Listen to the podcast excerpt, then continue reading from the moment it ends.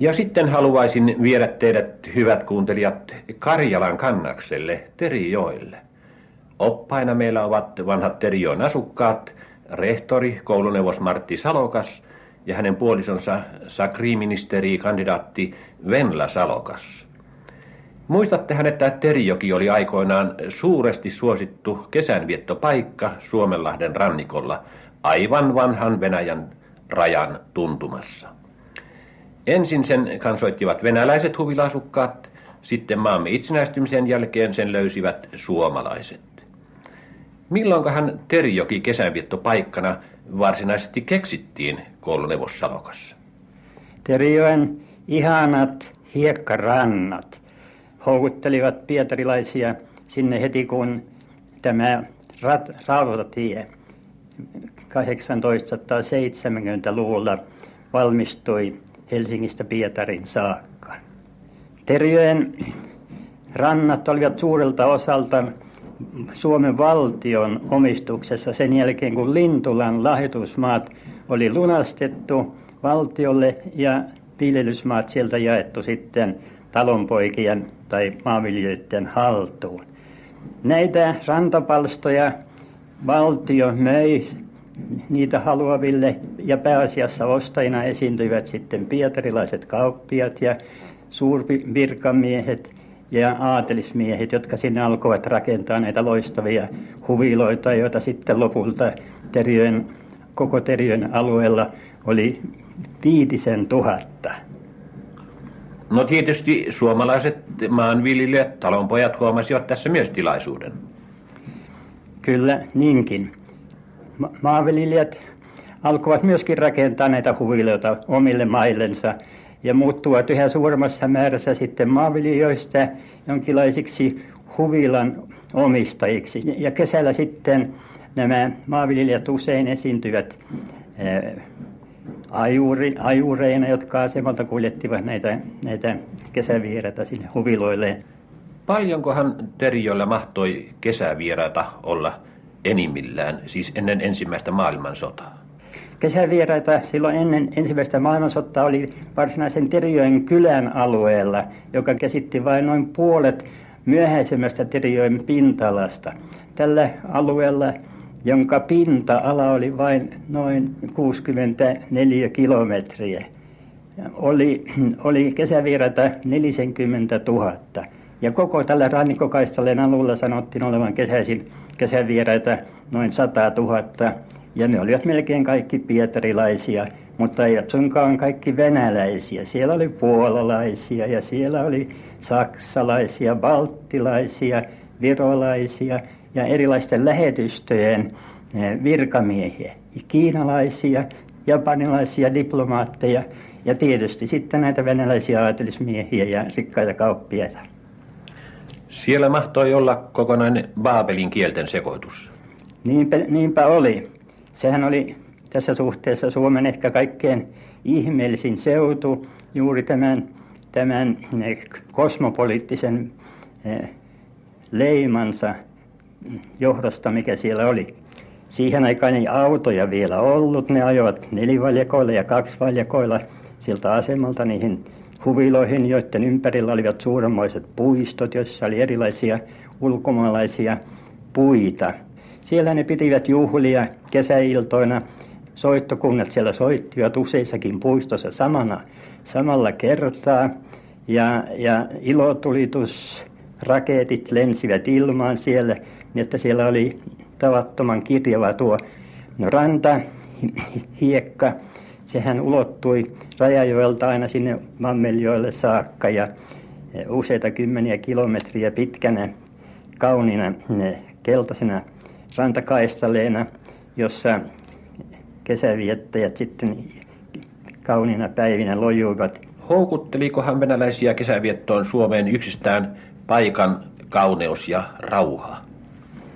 kyllä varmasti oli suurena syynä myöskin poliittiset olosuhteet. Venäjällähän oli aika lailla kireät olosuhteet eh, viimeisten saarin aikojen eh, piiriessä ja, ja poliittisia pakolaisia, niitähän tuli kyllä sinne rajan yli Teriöille ja Kuokkalaan Ja siellä niitä piileskeli, tun, onhan se tunnettu asia, että monet Venäjän, Venäjän vallankumousmiehet, ne ovat siellä aikanaan piileskelleet. Olihan Kuokkalan puolessa Haapalassa yhteen aikaan oikein sellainen pieni pommitehdaskin näillä vallankumouksilla.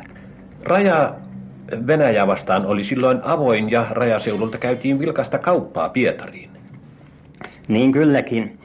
Kun Terjojen asukkaat lähtivät kaupunkiin asioita toimittamaan ja sanovat lähtevänsä kaupunkiin, niin se tarkoittikin, että ne lähtevät Pietariin, johon pääsy oli, oli hyvin mukava. Siellä hän kulki joka tunti junia Terjoiltakin sinne Pietariin. Jos Viipuriin lähdettiin, niin silloin sanottiin, että nyt lähdetään Suomeen kauppaa tekemään. Siellä ei juuri mitään tuommoisia rajapasseja kysytty. Paikalliset asukkaat saivat kulkia jokseenkin vapaasti, kunhan niillä jonkinlainen, jonkinlainen paperi oli mukana, josta, josta näkyi heidän nimensä. Mitä Venäjälle vietiin? Mitä Pietariin kuljetettiin täältä Suomen puolelta? Kalastajahan oli Terijoilla aika runsaasti ja ne kuljettivat elävänä ne varsinkin talvisaikaan kiiskiä ja kuoreita, jotka olivat Pietarissa erikoisen suuressa suosiossa. Näitä kalaa meni sinne paljon. Halkoja vietiin sinne tavattomasti. Hiekkaa ja kiviä kuljetettiin sinne Pietarin rakennustarpeita varten.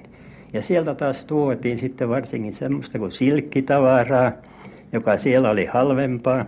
Ja hienoja nahkateoksia, niin kuin hansikkaita ja, ja sukkia ja kaikkia tuommoista naisten tavaraa, turkiksi ja, ja niin edelleen. Suomen itsenäistymisen jälkeen venäläiset jättivät kannaksen. Miten heidän huviloittensa silloin kävi? Huvilat jäivät pariksi vuodeksi aivan hoitamatta. Joihinkin jäivät nämä niin sanotut pornikat, talonmiehet, jotka niitä hoitelivat, mutta lopulta valtio otti ne haltuunsa, perusti erikoisen ulkomaalaisen omaisuuden Viipurin läänin hoitokunnan, joka sitten otti nämä autiot huvilat ja alkoi niitä myydä pois sieltä sitten paikkakuntalaisille tai pois siirrettäväksi. Ja sieltähän siirrettiin sitten lopulta tuhansia huviloita varsinkin radan varteen. Kouvolassa oli niitä ja niitä oli Helsingin liepellä. Vieläkin nyt kun minä joskus kuljen Helsingistä, täältä Lahdesta käsin katselen siellä Helsingin maalaiskunnassa ja, ja, ja niillä seuduilla radan varressa vieläkin näkyy näitä kannakselta sinne siirrettyjä erikoistyylisiä kannaksalaisia huviloita.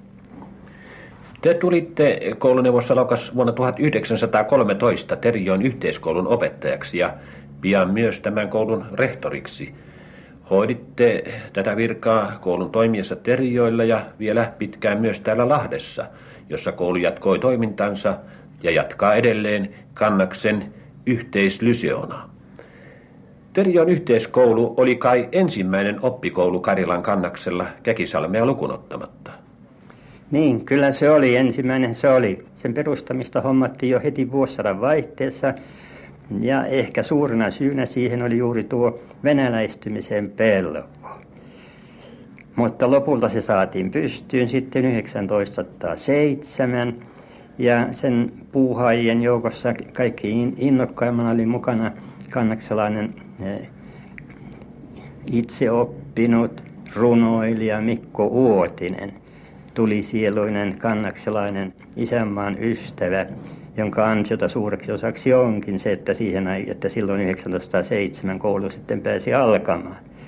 Silloin oli Suomessa Venäjän Japanin onnettoman sodan jälkeen hel, helpommat olot ja suomalainen senaatti antoi tietysti luvan tämän koulun perustamiseen, mutta sitten kun 1910 koulun piti saada jatkoluokat, kun se tuli viisiluokkaiseksi siihen aikaan, niin silloin venäläinen senaatti ei enää tahtonut antaa koululle eh, perustamislupa saatiin, mutta sitten kun tuli kysymys näistä valtioavusta, niin sitä ei enää lukioluokille saatu. Että koulu toimi siellä sitten taloudellisesti aika lailla vaikeissa oloissa tämän ennen kuin itsenäistymisen aikana se sitten joutui valtion haltuun.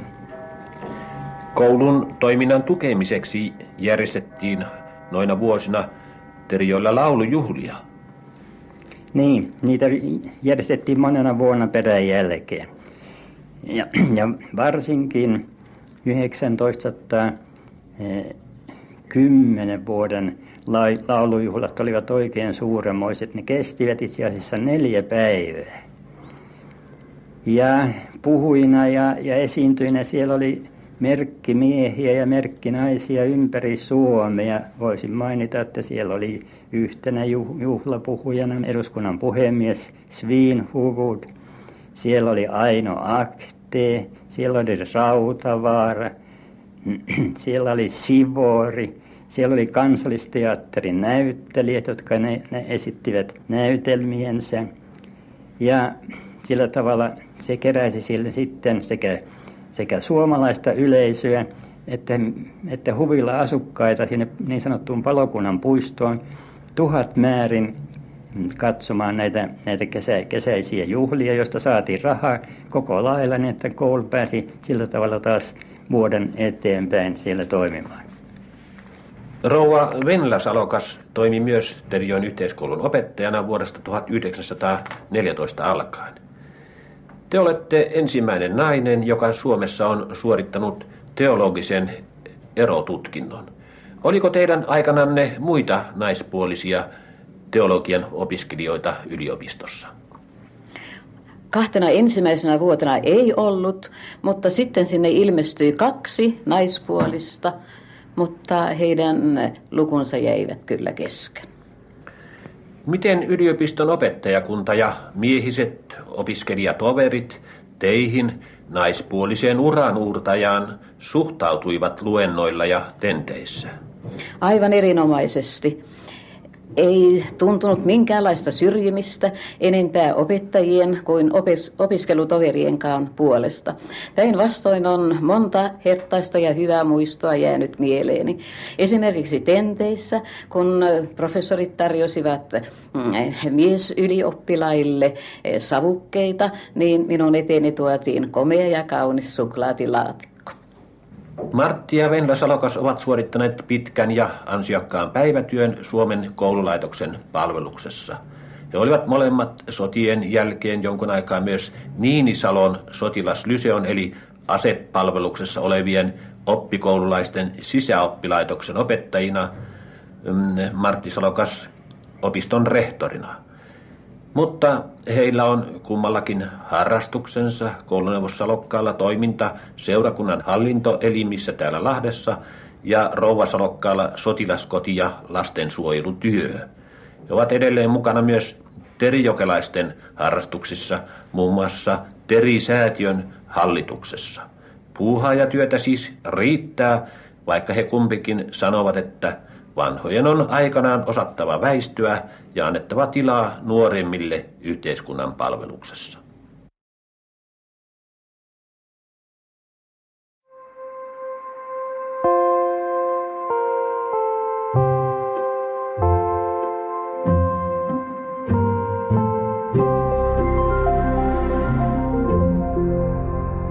Arkisto.